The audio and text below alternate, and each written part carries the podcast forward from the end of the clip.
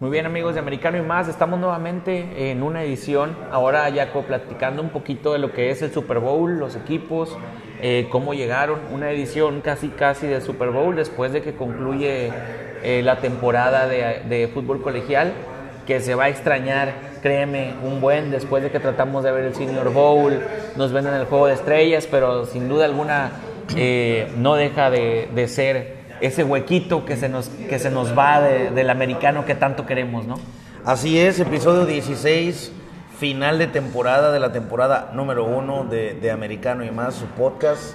Vamos a empezar la, la, segunda temporada con la LFA, la XFL y con el... Habíamos dicho anteriormente que íbamos a empezar con el draft. Ah, sí. Con el Sí, draft. está programado más o menos para finales de abril. 23 de abril es, el, es el draft. Ahí estaremos oficialmente empezando la segunda temporada. Muy probablemente los, los capítulos que nos aventemos de XFL pues serán 1.1. Sí, no, y vamos a estar como quiera transmitiendo una que otra cosa que sepamos entre los equipos, porque Así por ejemplo eh, saldrá la agencia libre, Ya ha habido movimientos hay también. movimientos, por ejemplo los Riders se van a Las Vegas, Así o sea, es. hay movimientos que todavía podemos discutir aquí en, en De Americano y más, Así y no es. se nos desesperen, vienen muchas cosas obviamente para, para platicar con ustedes. Claro, el final del Super Bowl simplemente es un, pues un compromiso que llega cada final de temporada en la NFL, que es lo que nos tiene aquí. Este termina fue un partido muy cerrado, competitivo hasta el cuarto cuarto. Este, definitivamente muy buen Super Bowl para mí, mucho mejor de las últimas ediciones. Este estuvo cerrado, este estuvo gol- mu- tu- tuvo todo.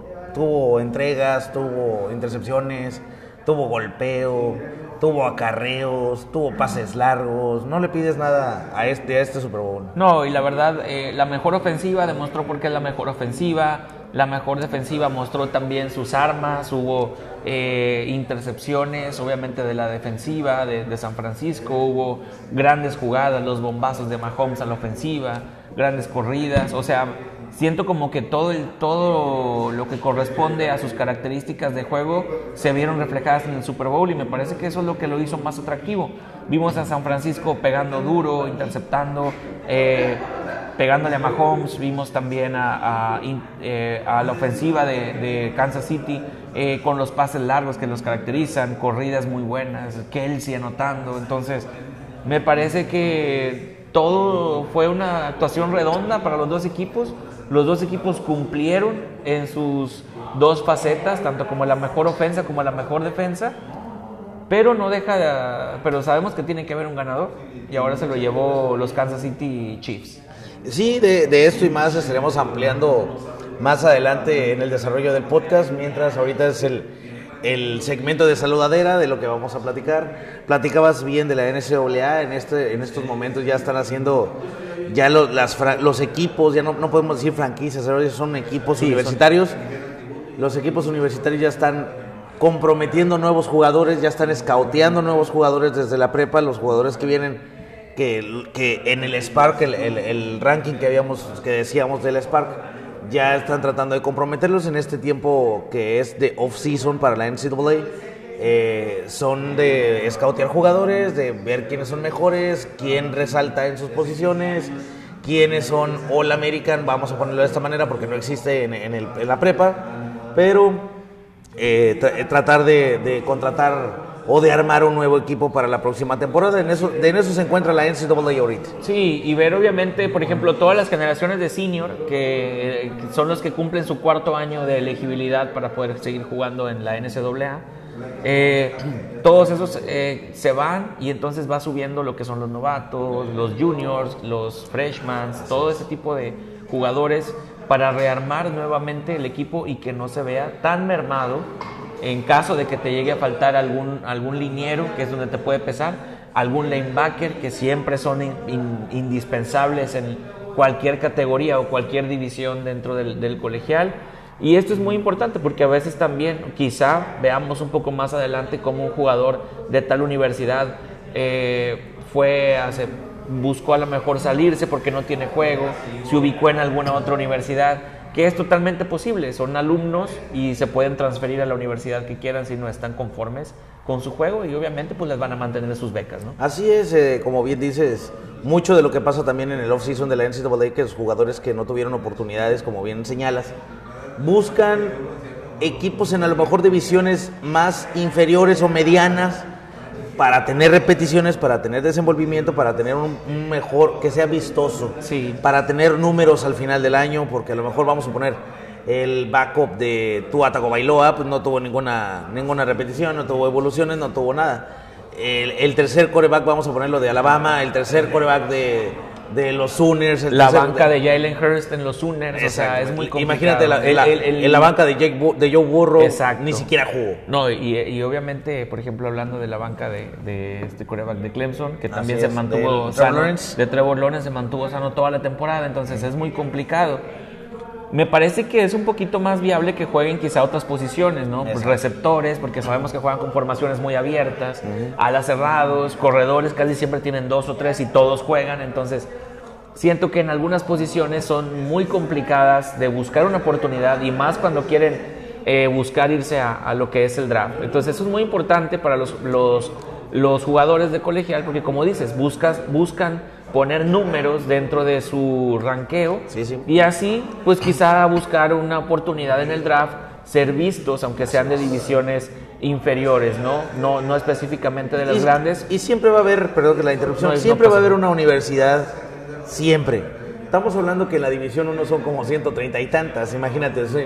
Vamos a, vamos a pensar en el cuarto corredor de LSU que no tuvo ninguna repetición en esta temporada, pero muy seguramente la universidad, vamos a poner de Boise State, Colorado State, Bowling Wyoming, Green, Bowling Green, yéndonos un poco más abajo. eh, Memphis, Sí, Memphis. Florida International, Florida Atlantic. En, unas, en una universidad como esa va a tener, o en Eastern Michigan, ahí va a tener, a fuerza va a tener repeticiones, ahí va a ser titular. Entonces, en la búsqueda del talento, eh, del talento colegial, siempre pasa eso. Eh, las universidades top, top 10, top 20 de, en el nivel nacional agarran, recogen el mejor talento del año, ¿no? El mejor talento de, de- los últimos dos años. Entonces, eh, ese talento que queda rezagado, que no tuvo oportunidad, que no tuvo desenvolvimiento, que no tuvo... Muchas veces esos jugadores pasan de una posición a otra, o muchas veces esos jugadores se dedican a, a- a construir su cuerpo para estar listos a la hora que son llamados, que es lo que se, se convierte en los llamados atletas. Sí, así es. No, y aparte, bueno, ahorita vamos a continuar hablando de- del colegial porque ya sabes que si nos jalan un hilito, no terminamos en toda la noche y este podcast duraría fácil unas tres horas. No, definitivamente. Entonces, Jaco, ¿qué te parece si comenzamos con la saludada de los nuestros patrocinadores? ¿Qué te parece? Claro, este, un saludo a las personas que de la Sultana del Norte que tienen a bien patrocinarnos y que tienen a bien confiar en nosotros y en lo que estamos haciendo, en el material que estamos entregando, en lo que nuestras redes estamos este, con- constantemente publicando. Un saludo a Maya Desarrollo, un saludo muy grande a, a- a Artesano, Republic Design y a Republic artesanomx.com. Por ahí estamos eh, compartiendo la mercancía que Así viene es. para esta temporada, la temporada también de de, primavera. de primavera de Artesano MX. que son, es material, son artesanías hechas por mexicanos en, en la ciudad de Monterrey, Nuevo León. Eh, ustedes la piden, la pueden pedir por, por internet, por esos, esos portales de compra y te viene llegando hasta la puerta de tu casa, todo hecho con manos mexicanas, todo pintado con manos mexicanas. Productos Teóricamente mexicanos. es producto mexicano para mexicanos. Exactamente, de México para el mundo, porque también este, estamos enterados de muy buena fuente que, que los compañeros y los amigos de, de- de Artesano también mandan al Ah, extranjero. claro, la exportación es muy importante, porque obviamente tú sabes que mucha artesanía mexicana se vende en el extranjero Así y es. qué más que aprovechar este tipo de ocasiones. Y Artesano MX también se, se- está a nivel internacional, Así entonces es. eso es importante para la gente que sepa, ¿no? A Republic Design un saludo grande, muchas gracias Dani Paz por, eh, este, por patrocinarnos, por tener a bien hacernos nuestra imagen. Eh, seguramente trabajar, seguiremos trabajando con nosotros este, o seguiremos trabajando juntos haciendo sinergia por el próximo año, por la próxima temporada y bueno, ya estamos culminando. Muchas gracias a todas las personas y todos las, la- los que hacen posible la realización de este podcast. Bueno, ya se acabó el primer segmento, seguiremos más adelante. Ahí vamos, sale. Hecho.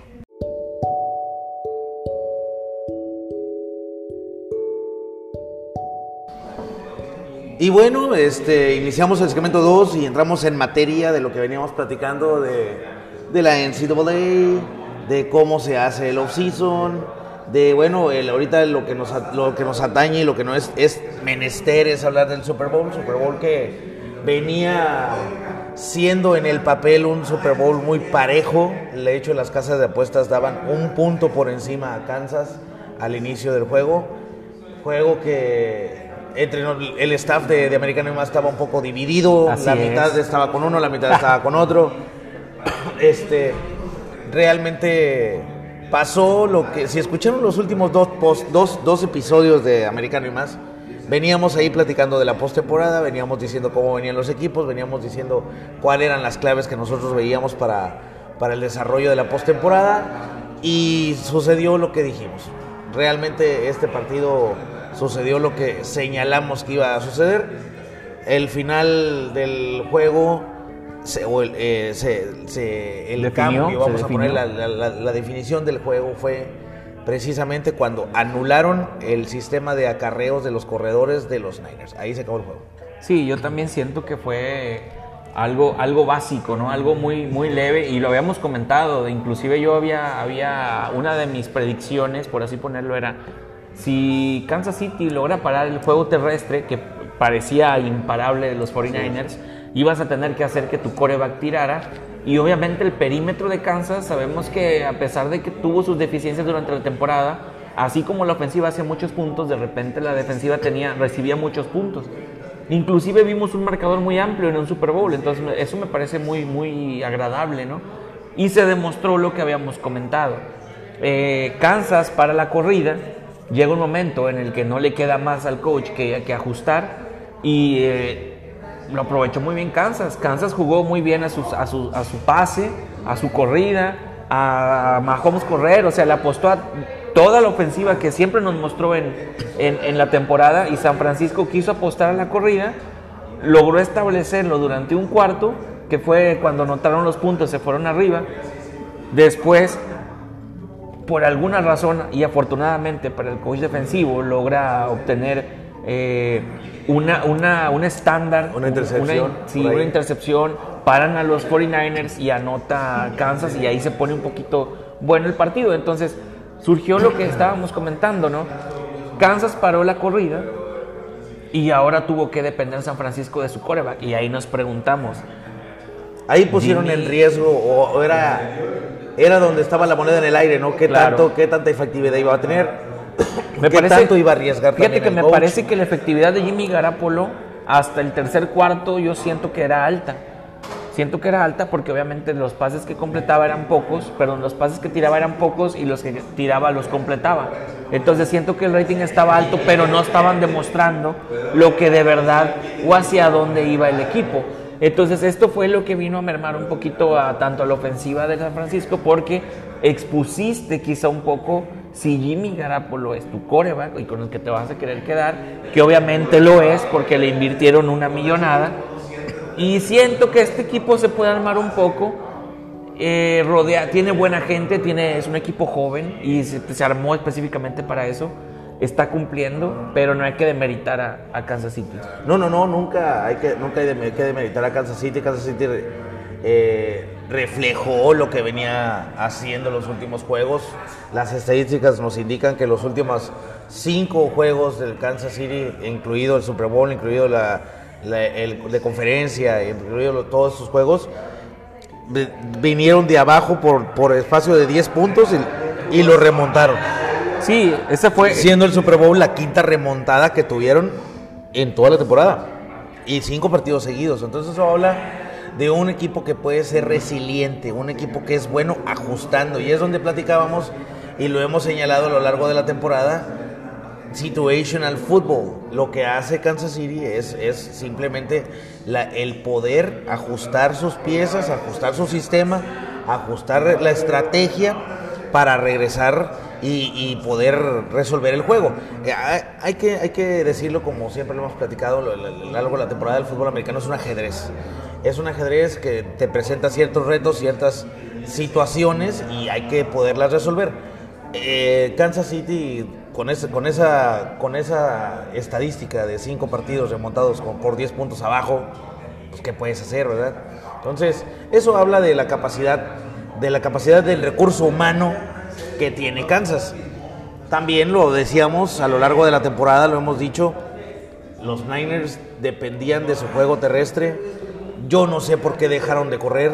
Luego, bueno, obviamente sí lo sabemos. Me parece, lo sabemos. Jaco, me parece, perdón que te interrumpa un poco, me parece que lo dejó de generar, dejó de generar la- el yardaje, la sorpresa y se aplicó la línea de Kansas y los pararon en, situaciones importantes y me parece que por eso abandona el coach un poco la corrida. Claro, cuando decimos que yo no sé por qué dejó de correr, eh, sí sabemos por qué dejó de correr. Dejó de correr porque Kansas le empezó a cerrar los, los, gaps, los huecos, los, por la, empezó a, defender la carrera, empezó a defender la- las líneas, las líneas de, de golpeo, los huecos en- por el centro los empezó a defender. Eso provoca que tu juego terrestre no funcione. Minimizaron a Kyle Jusic, minimizaron a George Kittle, tanto que en el cuarto cuarto George Kittle no tenía una recepción. No. Entonces, ¿qué pasó? Y, y se, y se opacó Juicy. Exactamente, los jugadores que abrían los huecos se vieron tapados, se vieron copados, se vieron cubi- cubiertos por la defensiva del Kansas City y eso provoca que, que la, la ofensiva de los Niners tenga que arriesgar pasando. Sí, y cuando tienes, por ejemplo, una defensiva muy rápida como la de Kansas, eh, que siempre va a estar esperando la carrera, pues obviamente te van a estar ajustando, ¿no? Y así como te puede taclear un linebacker en el centro, te puede taclear un corner por fuera, baja el safety, te ataca. es. Entonces, cerraron totalmente los huecos de la carrera de, de San Francisco Sí, sí, y así es como me parece que ya no pudo buscar un poco más el campo abierto eh, San Francisco. Cuando quisieron abrir el campo, Kansas City obviamente estaba esperando ese tipo de jugadas y ¿qué sucedió? Le empezaron a pegar a Garapolo, eh, los, los receptores ya estaban más cubiertos, eh, querías correr, ya esperabas corrida, entonces se empezó a cerrar un poco el playbook y en teoría nunca dominaste lo suficiente la corrida como para mandar un pase y el pase nunca lo dominaste lo suficiente como para poder correr el balón. Exactamente. A, a pesar de que anotaron, me parece que los huecos se siguieron generando y obviamente Kansas City los aprovechó.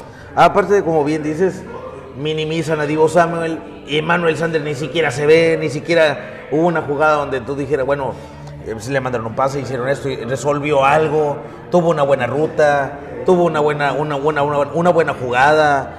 Eh, Divo Samuel solamente tuvo una jugada buena en todo el juego. Emmanuel Sanders nada.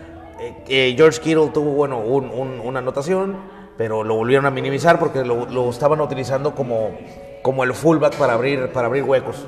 Entonces el resultado de este Super Bowl era algo que ya habíamos platicado y que en los, últimos, en los últimos episodios les veníamos señalando esa cuestión de que era, una, una- era un juego de ajedrez muy resolvible, pero que iba a estar cerrado, iba a estar eh, eh, a expensas de, de que de una buena actuación de la defensiva. Y eso fue lo que sucedió al, al final del juego. Y, este juego se abrió hasta el último, Jacob, porque todavía terminamos la primera mitad empatados. eh, regresó 49ers y anotó. Parecía que los, la ofensiva y defensiva de Kansas no, no iban a encontrar eh, por dónde. Eh, Andy Reid, su coordinador ofensivo, Mahomes y todos empezaron a, alargar un poquito las jugadas, a correr otras rutas, a, a romper las trayectorias. Entonces, este tipo de cosas es lo que caracterizó toda la temporada a, a Kansas City y lo vinieron a- a hacer hasta después del tercer cuarto, ¿no? Y me parece muy bueno porque Mahomes agarró más confianza y de ahí estuvo un poquito más complicado que pararan la ofensiva de los Kansas City Chiefs. Así es, de esto y más continuaremos en el siguiente segmento porque la plática está muy amena y seguiremos platicando más, más adelante. Así es. Hecho.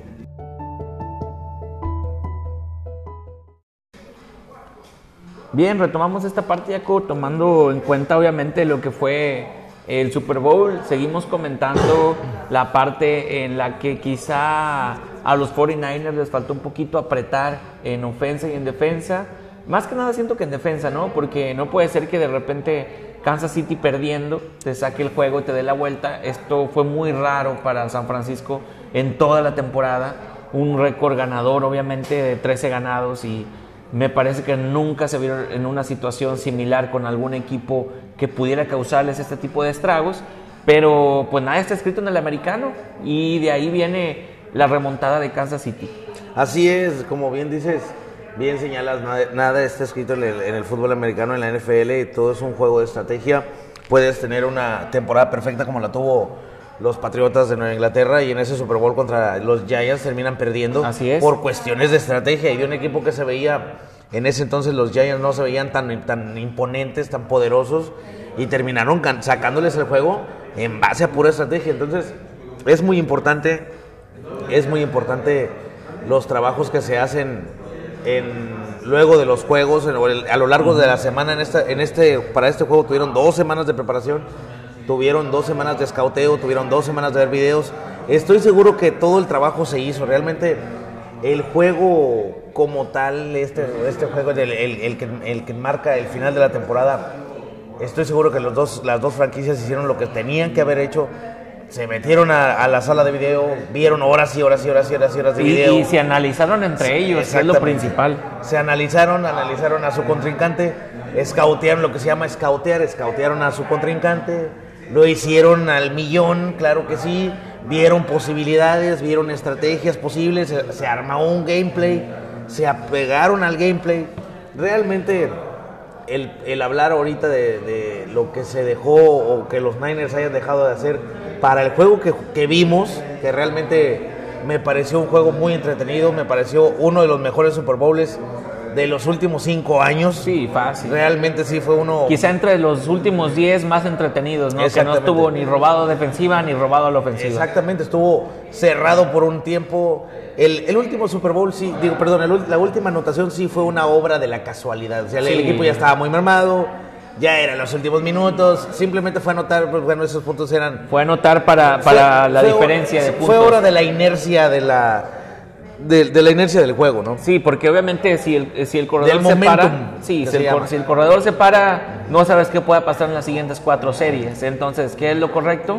Eh, no puedes dar pie al otro, al otro rival. Así es, ¿no? Anota Williams y es- esto fue como que la debacle ya de los 49ers para ponerle lo- eh, eh, la pierna en el cuello, ¿no? Claro, definitivamente. Eh, eh, el- el- la última anotación para mí fue ya obra del momentum que Sí. tenía Kansas, ya tenía el momentum de su lado, ya estaba Tenían la dado bola, ya tenían tenía la bola, bola. pero también nunca sabes, viejo, qué puede pasar en esas, en esas volteretas. Y si cedes un poquito de terreno en este tipo de Así juegos, es. Eh, con un equipo como los 49ers, no, no, no lo puedes perdonar. no lo puedes perdonar exactamente. Entonces lo correcto era, ¿sabes qué? Anota, Anota. y te queda un minuto y medio Ajá. y sácame el juego en esa sácale, parte. sácale 10 puntos de ventaja Claro. y dale el balón. Ya que, que se lo guarden o que lo pierdan, a ver qué, qué hacen, ¿verdad? ¿Y qué terminaron haciendo? Lanzando una intercepción. Sí. Intercepción que cierra, cerró ya el, el- el campeonato para Kansas City. ¿Qué hubiéramos hecho a lo mejor nosotros en nuestro, si estuviéramos ahí en el, en el staff de coacheo de los Niners, a lo mejor lo mismo. Sí, claro. Ya estás a 11 puntos de desventaja con un minuto de juego, pues ya acepta la derrota. Y eso fue lo que sucede. Sucede que, que ya no hay mucho que hacer.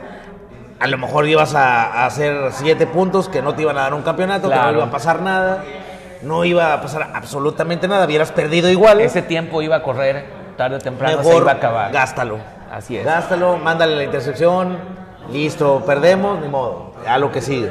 Y ese fue el resultado del partido. Entonces, para mí, el partido fue uno de los mejores que he visto en los últimos años. Los pasados eran me- medios aburridones, pero han estado buenos. Al final de cuentas, el deporte que amamos, que nos- el deporte que nos apasiona. Y del cual depende, depende de Americano y Defi- más, definitivamente. Yo creo que por eso lleva el título ahí. ¿no? Definitivamente, entonces es la liga que nos gusta. Este, obviamente quedó escrito que el fútbol básico está regresando a la- a la- al profesional. Fíjate que si me permites interrumpirte un poco, Yaco, yo me quedé asombrado como los dos primeros cuartos y parte del tercero, eh, los 49ers siguieron el librito al pie de la letra.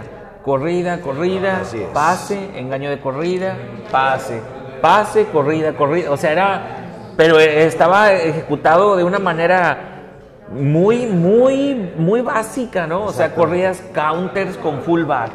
Así corrías un engaño de, de corrida y pase al cruce corto. O sea, era un. Era, era- ¿Cómo lo puedo explicar? O sea, era un fútbol americano tan básico. Claro. Y eso fue la temporada de los 49ers. Y tuvieron la oportunidad de ver los juegos de los 49ers o de San Francisco.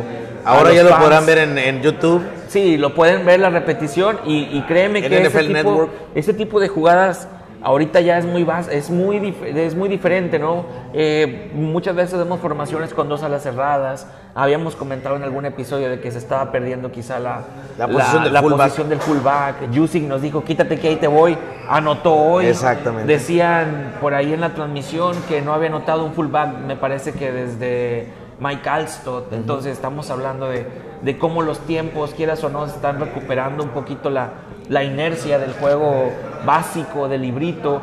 Shanahan lo hizo muy bien, lo hizo muy bien, pero me parece que, que en caer en, el librito básico, básico, eh, se le olvidaron otro tipo de, fundamentos que también son buenos, como manejar formaciones abiertas, quizá olvidarte del fullback y meter eh, doble gemelo, eh, un trips o meter doble ala cerrada para, para jugar con otro tipo de- de jugadas, ¿no? Me parece que por ahí también Shanahan eh, eh, pecó de lo básico, pero pues al final de cuentas, eso que te estoy comentando lo vimos en la otra contraparte, ¿no? En la ofensiva de los de, Kansas.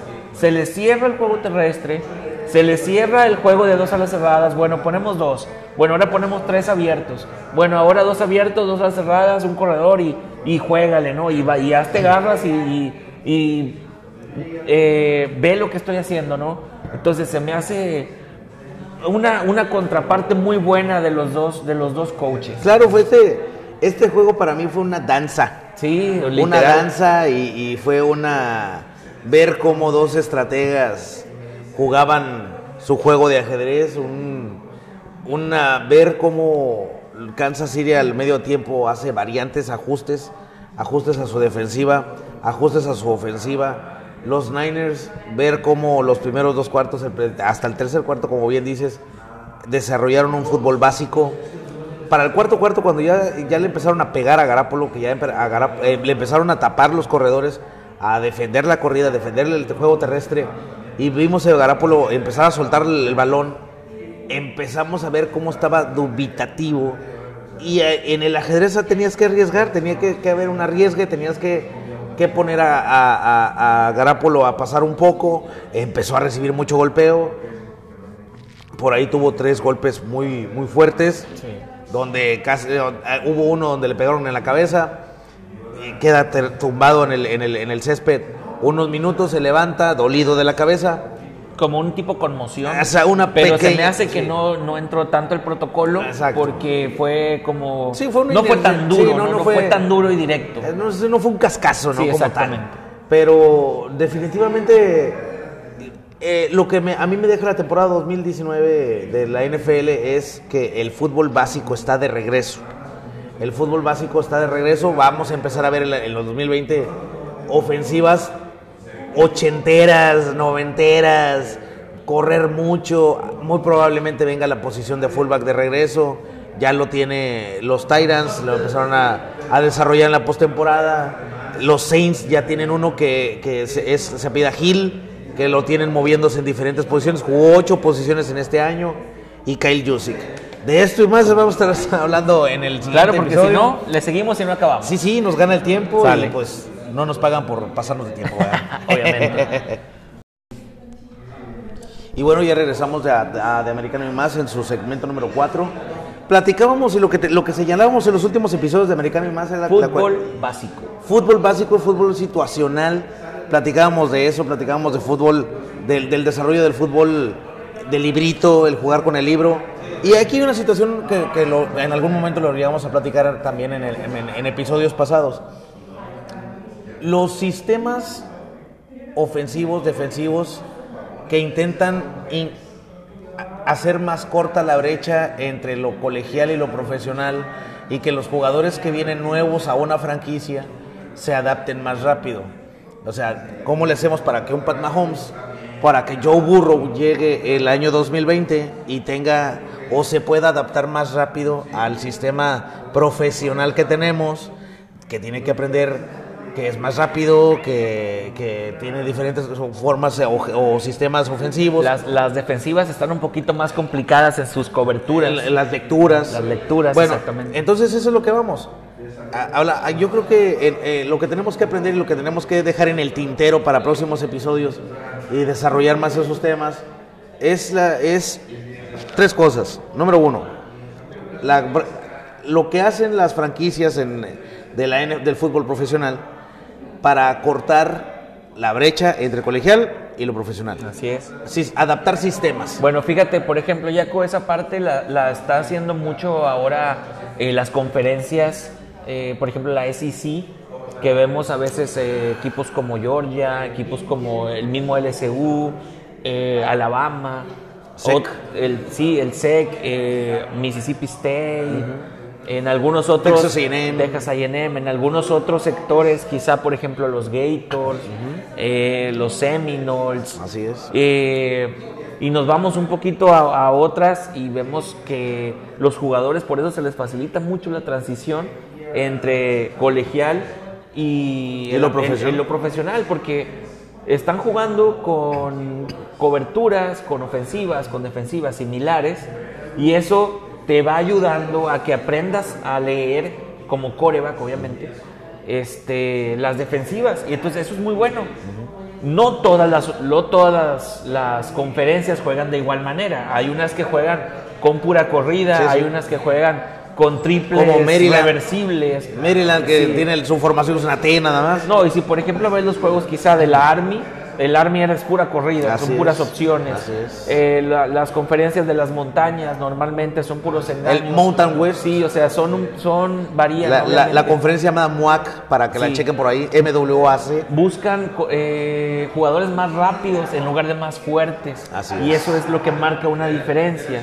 Entonces estás hablando de que, por ejemplo, un liniero promedio en la NFL te pesa casi 200 kilos y un liniero de una conferencia como de la SEC, de LSU, Mississippi, Texas A&M, Alabama, te está pesando similar. Entonces estás enfrentándote contra eh, posibles prospectos, ¿no? O, o- o posibles similitudes de peso al entrar a la NFL y ese tipo de cosas es lo que te ayuda a, a hacer una transición rápida. Adaptarte rápido. Sí, a una transición rápida, eso, eso la- es una de las cosas muy buenas. Y a ustedes, a ustedes que nos están escuchando y que, que han eh, oído nuestros últimos episodios, siempre lo, lo- lo decimos últimamente porque todo, realmente no le echamos mentira. Escuchen los últimos 10. Sí. Escuchen los últimos 10, 10 episodios y van a y comparen el Super Bowl y comparen la postemporada, la, la la época de, de los tazones colegiales y no les mentimos en nada de lo que dijimos. Y aquí hay una situación.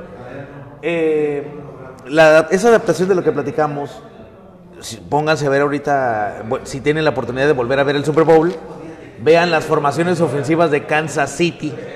Juegan mucho pistol, juegan wishbone, jue- eh, pistol spy, el, el, el, read. Todas Dos esas- corredores en backfield. Todas eh, esas ese es un- son formaciones colegiales adaptadas al profesional para que dé resultados. Entonces, el- eso es un tópico importante que teníamos que platicar. El segundo tópico importante que teníamos que platicar era la, la- aparte de la adaptación, era la adaptación de, lo- de la NCAA. Fíjate, yo, yo he estado pensando muchas partes en eso, Jaco, y perdón que te interrumpa, pero muchas veces eh, veíamos muy buenos jugadores venir del colegial a la NFL y decían, ¿por qué este coreback es muy bueno en colegial? Y no sé qué. Yo le debo mucha culpa en esa parte a los coaches. Los coaches son los que siempre dicen, ¿sabes qué? Quiero este coreback. Pero el coreback tiene que adaptarse a mi sistema. Y es. entonces vimos fracasar demasiados buenos corebacks, ¿no?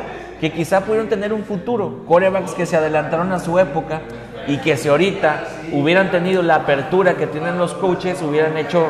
Ahorita tuviéramos estadísticas demasiado elevadas en corridas de corebacks, en pases, en yardas, porque qué esperanzas que anteriormente un coach te pudiera decir, por ejemplo, vamos a jugar con cuatro receptores.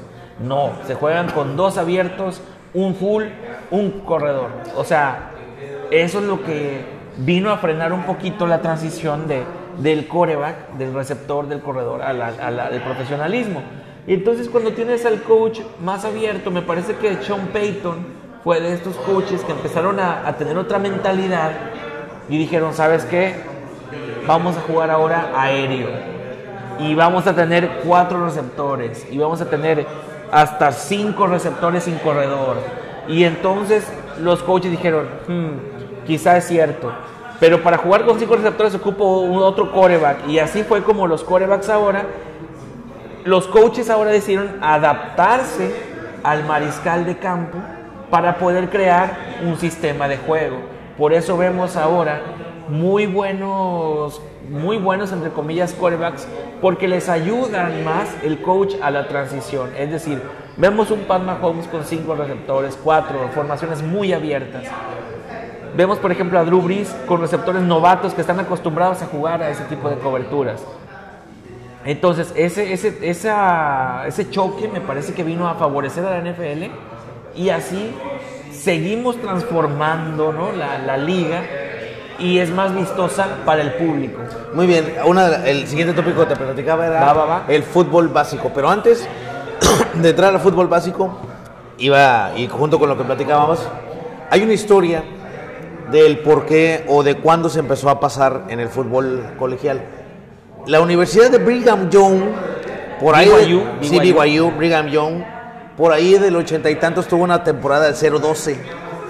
Entonces a la siguiente, al siguiente año trajeron un nuevo coach y ese coach dijo, oye, pues, el sistema que tenemos está en pedacero, está a 0-12. Y ese coach empezó, a- hizo un cambio radical y dijo, a ver, ¿cómo está el pedo? Pues nomás corremos, ahora vamos a pasar. Y empezaron a pasar más largo, más pases y más pases y más pases.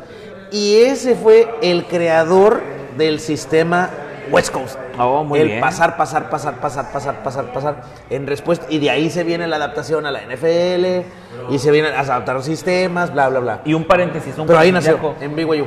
Si nos han seguido en los podcasts, cada podcast metemos un poquito de historia. Entonces esperemos les guste este episodio porque le estamos dando la apertura de las eh, formaciones ofensivas Así dentro del, del colegial y del americano. Así es, y chéquense por ahí, googleenlo, chequen la historia, es Brigham Young, la universidad que empezó a hacer sistemas ofensivos de pase. Platicábamos de el fútbol básico. El fútbol básico lo hemos visto en esta temporada como una respuesta a lo planteado, a los sistemas complicados, a las ofensivas complicadas. y en respuesta a eso, con Matt Brable, esta No, temporada los y- titanes. Y, lo que sea de cada quien, Jaco, perdón, una ofensiva básica te rompe cualquier esquema defensivo mientras esté bien ejecutada. Sí, tenemos que aprender, tienen que, tenemos que aprender de los fundamentos del obviamente, juego, ¿no? obviamente. Entonces, los con- una vez aprendidos los fundamentos del juego, podemos empezar a complicarnos la existencia un poco más y podemos tratar de sorprender a nuestro, al, al rival, ¿no?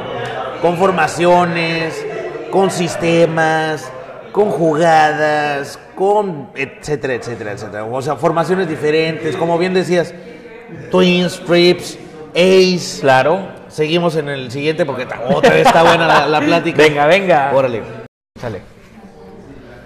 Sí, retomábamos esa parte en el que el fútbol básico, eh, incorporado a la NFL, sigue siendo principal en cada esquema ofensivo dentro de, de cada equipo. Eh, comentamos también, por ejemplo, si tú tienes una ofensiva eh, eh, básica, créeme que si tú ejecutas una corrida directa por el centro, vas a romper cualquier esquema defensivo que te hayan planeado para esa corrida mientras se ejecute bien. ¿Qué es lo que está pasando? Y lo vimos con los 49ers durante toda la temporada. Con los titanes de Tennessee. Con Titanes de Tennessee que volvieron a, a- que quitaron inclusive a Mariota. Exactamente. Quitaron a Mariota. Mike Brable tuvo el valor de quitarlo más o menos como a la jornada 8. Y la confianza de los dueños de, Sí, de sí, decirle, sí. dale, cámbialo, quítalo. No, No, pasa y, nada. y lo que sea de cada quien, Mariota se comportó a la altura. Eh, no fue para andar hablando de más, como por ahí muchos de los jugadores. Muchos de los jugadores que cortaron a media temporada y que empezaron a tirarle al equipo, al dueño, al técnico, al coach, a todo, perdón. Dije técnico como si fuera sí, sí, sí. fútbol, ¿verdad? Pero El head coach. El head coach, entonces se, se rompe un poquito esa dinámica y me parece que Mariota lo acepta mientras sea por el bien del equipo. El equipo lo levanta, Mark Brable, llegan a la final de conferencia eh, contra Kansas. Por poco le sacan el juego, pero Kansas lo superó por mucho, pero no estamos con eso. Estamos con que Titans recuperó el juego terrestre, tienes un corredor que está acostumbrado a ir de, de- de sur a norte a todo lo que da, y tú nomás ábrele un huequito y dale, ¿no? Entonces, se ha perdido un poco ese tipo de, de juego, y Tannehill también cumplió su labor en- de pasador. Extrañamente, y Claro. nos sorprendió. Sorpre- sorpresa que nos llevamos a ver a Tannehill realmente comandando un equipo como debió haberlo hecho en Miami. Entendemos que Miami no funcionó por el sistema que tenía. Bueno, y si no lo y ahí, entendíamos. y ahí volvemos a lo que estábamos comentando hace rato. Yo me traigo, dice el coach, yo me traigo a Tannehill a mi sistema. En lugar de decir, me traigo a Tannehill y le armo un sistema. Eso está mal. Tannehill venía de grandes números de Texas A&M y me parece que es uno de los talentos perdidos durante tantos años que estuvo batallando con Miami. Porque el coreback no es malo. Yo siempre digo, si tú llegas a la NFL es por algo. El balón lo sabes tirar. Los coaches saben que puedes tirar un pase. números. Entonces, Tienen ¿qué números es para lo que está ahí? pasando ahí? Ajusta, o sea, ajustate a, a la ofensiva del coreback, ajustate a que te dé resultados, aprovecha el talento que tienes y rodéalo de un poquito más. Yo creo que es como, como todo en todos los deportes, ¿no? O sea, si vas a jugar fútbol, pues ocupas un delantero que meta chingos de goles, ¿no? O sea, pero, pero de- no nada más el delantero. Pero ¿quién le va a dar el pase? Eh, eh, vamos, no, el delantero no nada más es el que mete goles. Si ese cabrón no juega en, en- en a- no sabe jugar al offside, siempre va- lo van a agarrar fuera de juego. Claro. Si no se sabe mover dentro del área, no, lo- no va a recibir bola. Entonces, ¿por qué era bueno Abreu? Por eso, por saberse mover dentro del área sin balón. Está, la- lo que él tenía de recursos era que Ha- siempre estaba ahí. goles sin de Exactamente. Entonces, e- el béisbol es lo mismo, ¿no? Tienes que tener el slugger, tienes que tener un buen picha, un buen abridor, un buen cerrador, un medio. La NFL es igual y el, el- el fútbol americano es igual, ¿no? Tienes un dentro de los pasadores que tienes, tienes el pocket passer, tienes el el que se, el, el- el que el runner, ¿no? O el, el pass rusher que se llama, rusher tienes todas esas características que antes de que lo contrates, cuando está en el colegial, lo- tu- tus scouts te lo, te lo muestran y te dicen, mira, traemos a- al Toto, ¿no? Fíjate, Toto sale mucho, es un rusher. Bueno, mi sistema no, no ocupa No un rusher. Yo quiero un pocket passer, no quiero un pasador. Pues no te compro. O sea, así es ah, como debería de funcionar. Muchos de los equipos en los últimos años eh, dijeron, bueno, ¿qué, qué tengo? No, pues tengo el mejor, el mejor es Juan Penas. Bueno, voy a hacer un sistema para Juan Penas. Juan Penas, ¿qué quieres? No, pues un receptor que corra bien recio y que tenga buenas manos. Y yo le tiro lejos. Exactamente. Bueno es saber que hay personas todavía como Matt Bravel que son profesionales en lo que hacen y que tiene la sapiencia para decir mi sistema yo lo quiero de esta manera y lo voy a desarrollar de esta otra manera, punto. Claro. Derrick Henry, Derrick Henry estaba muerto, estaba Sí. empolillado. De hecho, de hecho, lo que yo le dije, Empolvadísimo lo, lo que yo estaba. dije al último siempre fue que Derrick Henry quedó campeón corredor las últimas cuatro temporadas, las últimas cuatro jornadas, cinco jornadas, porque fuera de ahí no tenía temporadas de 1200 yardas, o sea, Exacto. Mark Brave le puso a correr, le pusieron un sistema en la línea para que pudiera generar huecos y fue imparable. Entonces, Derrick Henry ganó el título de mejor corredor las últimas cinco jornadas. Y si no me creen, chequen los números, chequen la- las yardas por corrida de Henry hasta ese partido y van a ver cómo Ahora lo que tiene que hacer Matt Bravel es hacer lo que no hizo Matt Nagy en este año. Matt Nagy no dejó lo bueno que estaba, lo que se había hecho bueno en el 18 y cambió todo en el 19. Quiso improvisar. Exacto. Matt Bravel debe decir, bueno, lo, palomita, tengo un buen corredor, palomita, bueno, tengo una buena una, línea. una línea, exactamente. Tengo, para que, para que el corredor funcione, tiene que tener una línea, para empezar.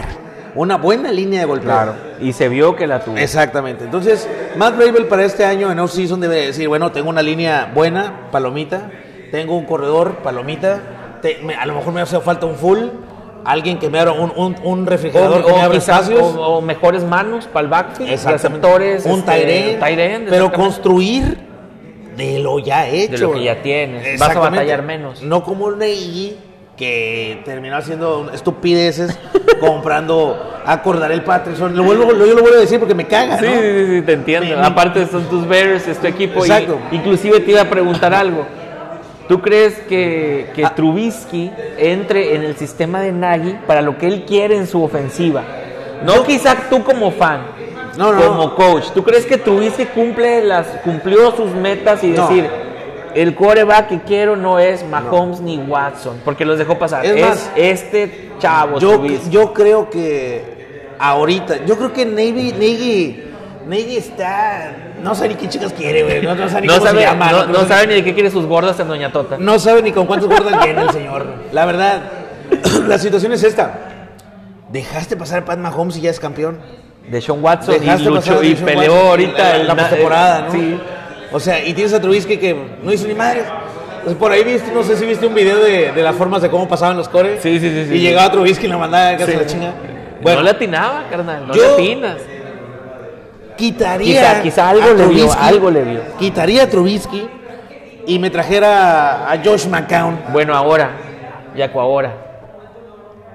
Con esto decimos que quizá, bueno, siendo fan de los Bears, quizá algún fan de los Bears nos está escuchando. Quizá estás diciendo que, No, los fanáticosos. obviamente, a los fanáticosos, Sí. Apolinar. Así es, Es Apolinar, saludos, le mandamos un saludo y quizá también le abrimos, le, abrimos. Le abrimos la pregunta también y esperemos que nos conteste Sí, sí, porque sí, por- está chido sí, esto. sí, sí. Entonces, Rex Grossman, catalogado como uno de los peores corebacks en la NFL, es mejor por llegar a un Super Bowl que Trubisky. En, en el papel sí. En, el papel, y en estadísticas. sí. También, la neta. Pero Rex es una basura, cabrón. Bueno, pero llegó a un Super Bowl. Sí, sí, sí, Le basureando. pelearon a los Indianapolis Pero en aquel, entonces, Super Bowl. en aquel entonces era la defensiva, cabrón. Bueno, pero no me digas que la- eh, los Bears tuvieron en la mejor defensiva Claro. de la nacional casi casi todo el año. Claro. Este, está muy cabrón ese, ese, ese punto, está muy feo. Bueno, eh, Grossman, ojalá por, eso, por eso te digo que se la dejamos a la raza Sí, que claro. le va, porque también va a estar bueno el tiro ahí. ¿Qué prefieren, Trubisky o Rex Grossman? Bueno, bueno, o a lo mejor en este tiempo- Kyle Orton, la- bueno, fíjate, Kyle Orton, basura. para que hayas dicho eso, Sí, Kyle Orton sí, sacó más las papas que los dos juntos. La Pero verdad. bueno, quizá en esta época Rex Grossman pudo haber funcionado mejor que Trubisky, ¿Sí? porque ya no les pegan tanto. No, definitivo. Minshew, te compraría Garvin Minshew, Minshew. cabrón, te le compraría Bueno, Minshew. fíjate, se les pasó Minshew también. También pasó, o sea, güey, yo creo que, que los Bears, Trubisky no es malo, güey, simplemente es un sistema malo. Es nuevo. Aparte, viene apenas la tercera temporada. Vamos a. a- Pero realmente el sistema de Nagy ah, está muy de asco. Pero el sistema de Nagy para la ofensiva el año pasado, discúlpame, pero se me hacía Dejó muy. de correr. Dejó, de, Dejó de correr, correr. exactamente. Dejó de Quiso, correr. quiso traer a. Sacó a, a Jordan Howard y trajo a Cordell Patterson, güey. Y pues Patterson, ¿estás de acuerdo que no es, no es Jordan Howard, güey? Y luego se fue Jordan Howard a basurearse a, a los A Eagles. Filadelfia y ni jugó. Exactamente, entonces yo creo que en aras de más dinero de los jugadores terminan siendo basura. Improvisándose. Antes, antes de, antes de, de cortar rápidamente te pongo el caso de Alshon Jeffrey, Así es. Jordan Howard, eh, Brandon Marshall, Inclusive un corredor que estuvo ahorita en el Super Bowl, me Marshall, decías que era Mostert. de Mostre. Monster también. O sea, ahí te acabo de decir cuatro. El pateador de los Niners, Ah, sí. este Robbie Gould, Robbie Gould. también. Entonces, pues nomás ahí sácale, o sea, te has dejado ir cinco o seis cabrones que, que- Son uno, vamos a suponer que son uno por año. Uno de los Exacto. últimos cinco años. Listo. Estelares. Nos vamos al Vámonos. mes, vámonos. Regresamos a De Americano y más, su podcast. Muchas gracias a todos los que lo hacen posible en su episodio número 16. Créanme que estamos tratando de cerrar temporada, pero nos sigue saliendo, influyendo Sí, sí. el americano. y seguirá, y seguirá. Sí, sí. Este. Es más, vamos a tener el episodio tanto y todavía nos vamos a estar acordando de la liga y de tal partido y de tal jugador y todo. Que es el podcast, ¿no? Para, para echar cotorreo y revivir lo que fue la temporada este, de la NFL de este año, que por cierto estuvo, estuvo muy buena y sorpresas por todos Y eso lados. es a lo que, a lo que iba yo. Eh, bueno, continuamos. Segmento 6, Va, va, episodio va. 16. Tus redes sociales. Mis redes sociales, Raúl Irving Totosauso Verón en Facebook, y arroba Raúl Totosaus en Twitter y arroba Raúl Irving en Instagram. Ah, no se me fuera. ¿Qué pasó? ¿Qué pasó? Ya, Yaco Baez en Instagram, arroba Yaco Mil en Twitter y Yair Yaco Cantú en Facebook. Las redes de, ¿De americano? De americano y más, de americano y más, de americano y más y de americano y más. En Instagram, Facebook, Twitter, la página www.deamericanoymás.com y YouTube. Así Acuérdense de darle campanita y darle like. O Hay sea, notificaciones chidas. Así es, este. Bueno, pregunta al final de la ya temporada de la NFL, ¿qué- ¿con qué te quedas? ¿Con qué me quedo? Bueno, malo. No, fíjate que fue una te temporada que yo disfruté mucho, Yaco, disfruté mucho. Eh, desafortunadamente, bueno, un poco lo malo, ¿no? Mis Cowboys, que empezaron ganando tres partidos, eh, parecía que nos podíamos llevar hasta la media temporada la liga, la, perdón, la, la NFC este. Eh, no se pudo, nos, la ganó Filadelfia en los últimos dos juegos errores, quizá en cocheo, quizá los jugadores yo no les echo la culpa. Eh, Me parece que fueron malas decisiones durante toda la temporada que causaron estragos hasta lo último. Eh, me quedo con un mal sabor de boca porque los Cowboys pudieron llevarse esta temporada en la, en la división. Entonces me quedo con ese mal sabor de boca.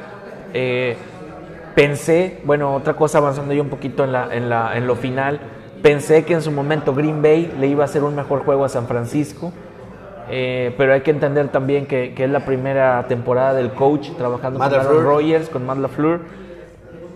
Demostraron buenas cosas, pero también eh, expusieron mucho a la ofensiva y a la defensiva de los Packers para la temporada que sigue. Eh, eso está- estamos hablando un poquito, me estoy enfocando eh, algo en la parte eh, de la nacional. Eh, me quedo con este quarterback novato de, de los Giants, porque Eli Manning ya anunció su retiro. Entonces Allen. decir que... No, Josh Allen es No. el, de, el de los Bills. Sí, sí. Entonces, este, me parece que este coreback ahora con los Giants va a hacer muy buenas cosas. Eh, va a ponerle un poquito más de presión a la, a la, a la Nacional del Este. Se está renovando. Eh, viene Mike McCarthy ahora con, con los Cowboys. Esperemos- Garrett con los Giants. Jason Garrett se va a los Giants. Fíjate lo que es la, pero bueno, fíjate, esto también me llama un poquito la atención, Jaco, porque por ejemplo, si Jason Garrett encontró un trabajo tan pronto, quiere decir que entonces no es tan malo. Entonces, ¿qué está sucediendo? ¿No? Te deja ese cuestionamiento. El coreback que te digo es Daniel Jones. Daniel, Daniel Jones, Jones. venía de la Universidad de Duke y ahora está, es el que va a estar al mando de los Giants. Me parece que estuvo bien entrenado por Eli Manning. Siento que de alguna manera va a estar cerca. Me duele mucho el retiro de Eli Manning porque eh, yo siempre sentí que Eli Manning tenía más los, ¿cómo puedo decirlo? El, más el, el producto de gallina lo tenía más puesto que su hermano en los playoffs. Sí, sí. Así de fácil. Eh, siento que eh, se la complicó más Manning al momento de Tenía ganar. muchos ovoides en las manos. Sí, siento que tenía más para perder Eli Manning que Peyton Manning y aún así fue el primero que logró dos Super Bowls en contra de los poderosos Patriotas porque no eran, pues, estamos hablando de poderosos, venían de una campaña invicta y después venían de una de las mejores temporadas en números y me quedo con esa parte. Eh, me gusta que haya ganado Kansas City de la americana. Eh, traen el nombre del dueño en el título de la AFC de Kansas. Hunt. De Hunt, Hunt, exactamente. Se quedan con el título de la división, obviamente de la conferencia americana. Y ahora se quedan con la nacional. Me siento muy bien de que haya ganado un coreback como Patrick Mahomes y Andy Reid, sin duda alguna. Yo creo que con esto termina de sellar su, su trayectoria dentro de la NFL. Se puede retirar mañana y en tres años eh, fácilmente va a entrar al Salón de la Fama.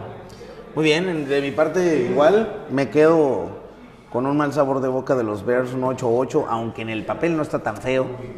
Realmente los... No parece tan feo, No pero parece comparado tan con feo. la pasada, Exactamente. Que, los- que tú y yo quedamos casi casi con 12 y 13 Así victorias. es. Y definitivamente, digo, cuando compites contra equipos que quedaron 12, 3, 12, 4, 11, 5 y tú 8, 8, pues andas pedaceando. Me quedo con ese mal sabor de boca, con el mal sabor de boca de los, de los, de los Bears, de un- una mala administración, otro año más, este, cosas que se arreglarán en su momento. No me, me quedo con el mal sabor de boca de Luke Kuechly, se retira. Lo entiendo. porque ya Muchas conmociones, pero ya- duras. ya no Recordamos, físico. recordamos ya con una que me llamó mucho la atención y que yo me sorprendí mucho fue cuando eh, eh, tuvo una conmoción, inclusive estuvo llorando sin parar, no porque él no quisiera, sino porque no podía. Y, eso te demuestra que, que no estaba en sus funciones corporales al 100%, ¿no? Así es. Me quedo con eso, con la, con la partida de la retirada de Luke Kuechly. Eh, me quedo con el mal sabor de boca de que Greg Olsen se va, ya está se- separado de los Carolina Panthers. Muy seguramente, si quiere, lo compro en los Bears, no hay ningún problema. Que regrese de perdido Que que se retire regrese ahí, ¿no? definitivamente. Sin ningún problema lo firmo y, y hace mucho más que todos los Titans que tiene ahorita los Bears. Ya estaba muy lastimado también Olsen. Sí. Me, lo bueno eh, para enmarcar para mí, Ed, Andy Reid, ya le tenía que hacer justicia a la vida. Creo la que con liga. esa, con esa Sí, compartimos los dos. Realmente, por, también por la muerte de su hijo. Sí, sí, También por, por toda esta situación que pasó de drogas, muerte y toda esta cuestión. Que haya llegado al campeonato y que se lo ganara. Y de la manera en la que ganó, no, pasa ni- no hay ningún problema. Como bien señalas, en tres años, cuatro años más que se retire, va a entrar al Hall of Fame. Se me hace que es un viejazo, hace a toda madre el señor. o al menos se le ve que es a toda madre el señor. Es, es uno de esos personajes que tiene la liga que dices tú, "Ah, mi respeto, señor. Como Tony Donji, ¿no? También. Que, tiene, que realmente son de aplaudirse Sí. sus, sus formas y sus, su historia y su persona, son de aplaudir. Eh, me quedo también con eso, me quedo con, como bien señalas, con los empacadores. De pensé que iban a meter las manos de perdido. No las metieron también porque, bueno, la estrategia y, y lo- y las piezas ofensivas que realmente no tiene. Me quedo también con lo que platicábamos de equipos que han gastado mucho dinero en, en- en un solo jugador y muy poco en muchos jugadores que terminan haciendo nada, ¿no? En O eso- lastimados. Exactamente, me quedo ejemplo de eso, los Raiders, ejemplo de eso. Bueno, me quedo también con, con que se va de los Chargers, este, Philip Rivers. Philip Rivers. wow, esa también me quedo con eso. Eso no sé, bueno.